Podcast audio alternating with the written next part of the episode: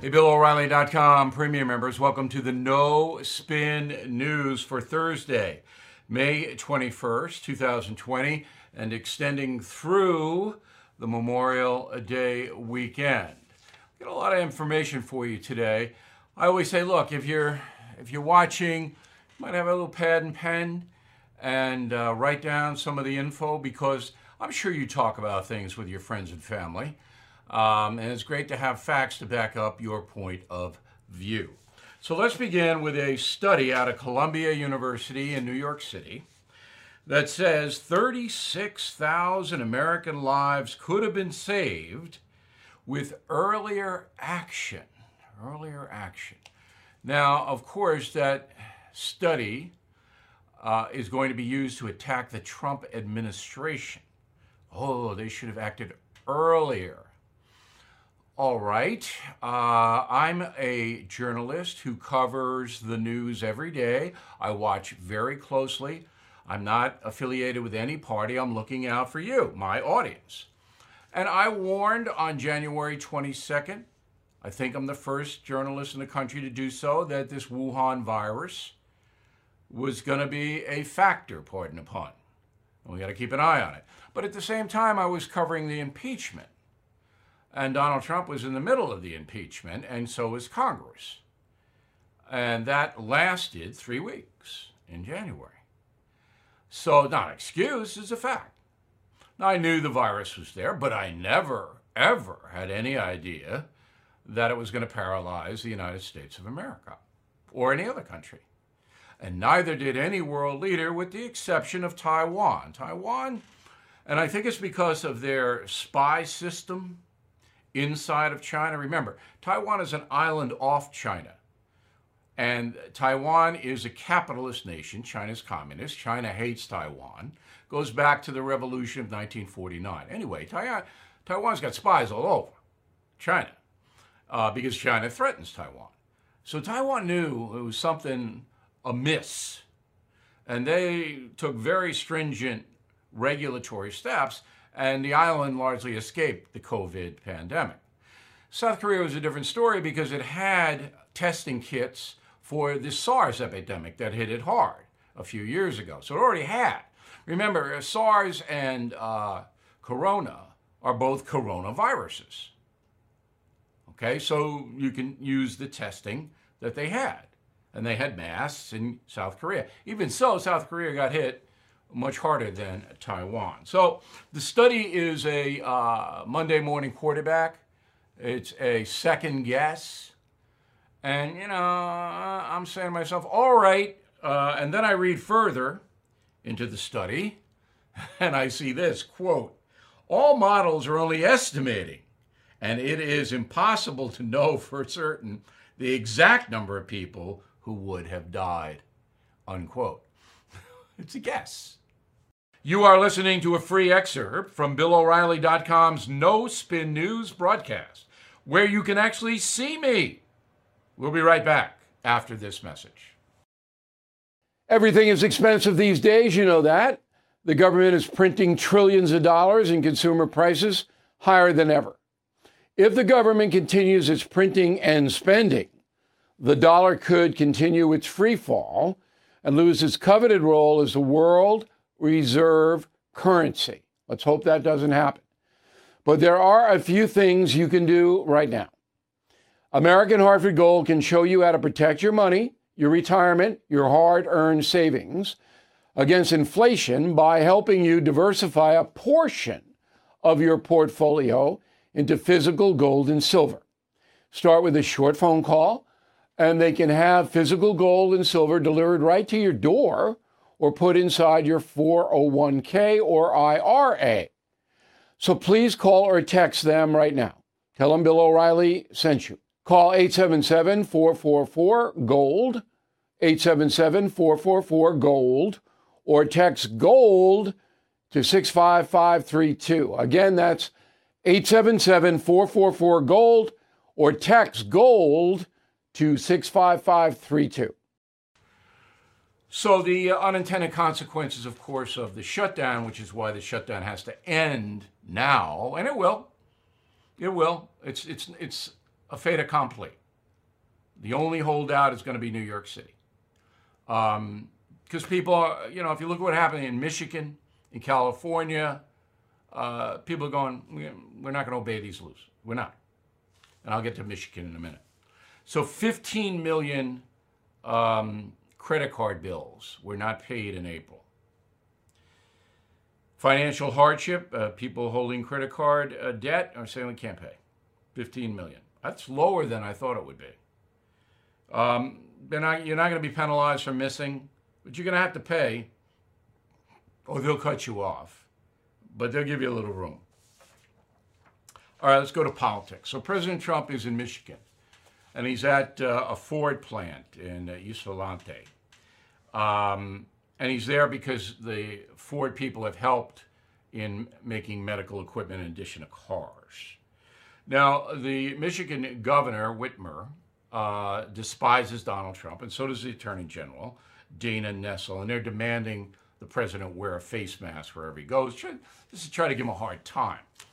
You know, if I know Trump, he's not going to wear the face mask, but maybe he will. I don't know. We're taping this before he's out there. Um, the reason Donald Trump's going to Michigan is that the Republican Party senses this rebellion. All right. And they sense that the people are going to vote Republican because Whitmer is such a um, dictator here. And she's irrational. She's, she is unreasonable. Um, so to make their, um, to make their uh, dissent clear, barbers, I love this story, barbers start to cut hair on the front lawn of the state capitol, okay, in Lansing, Michigan. Lansing is the capital.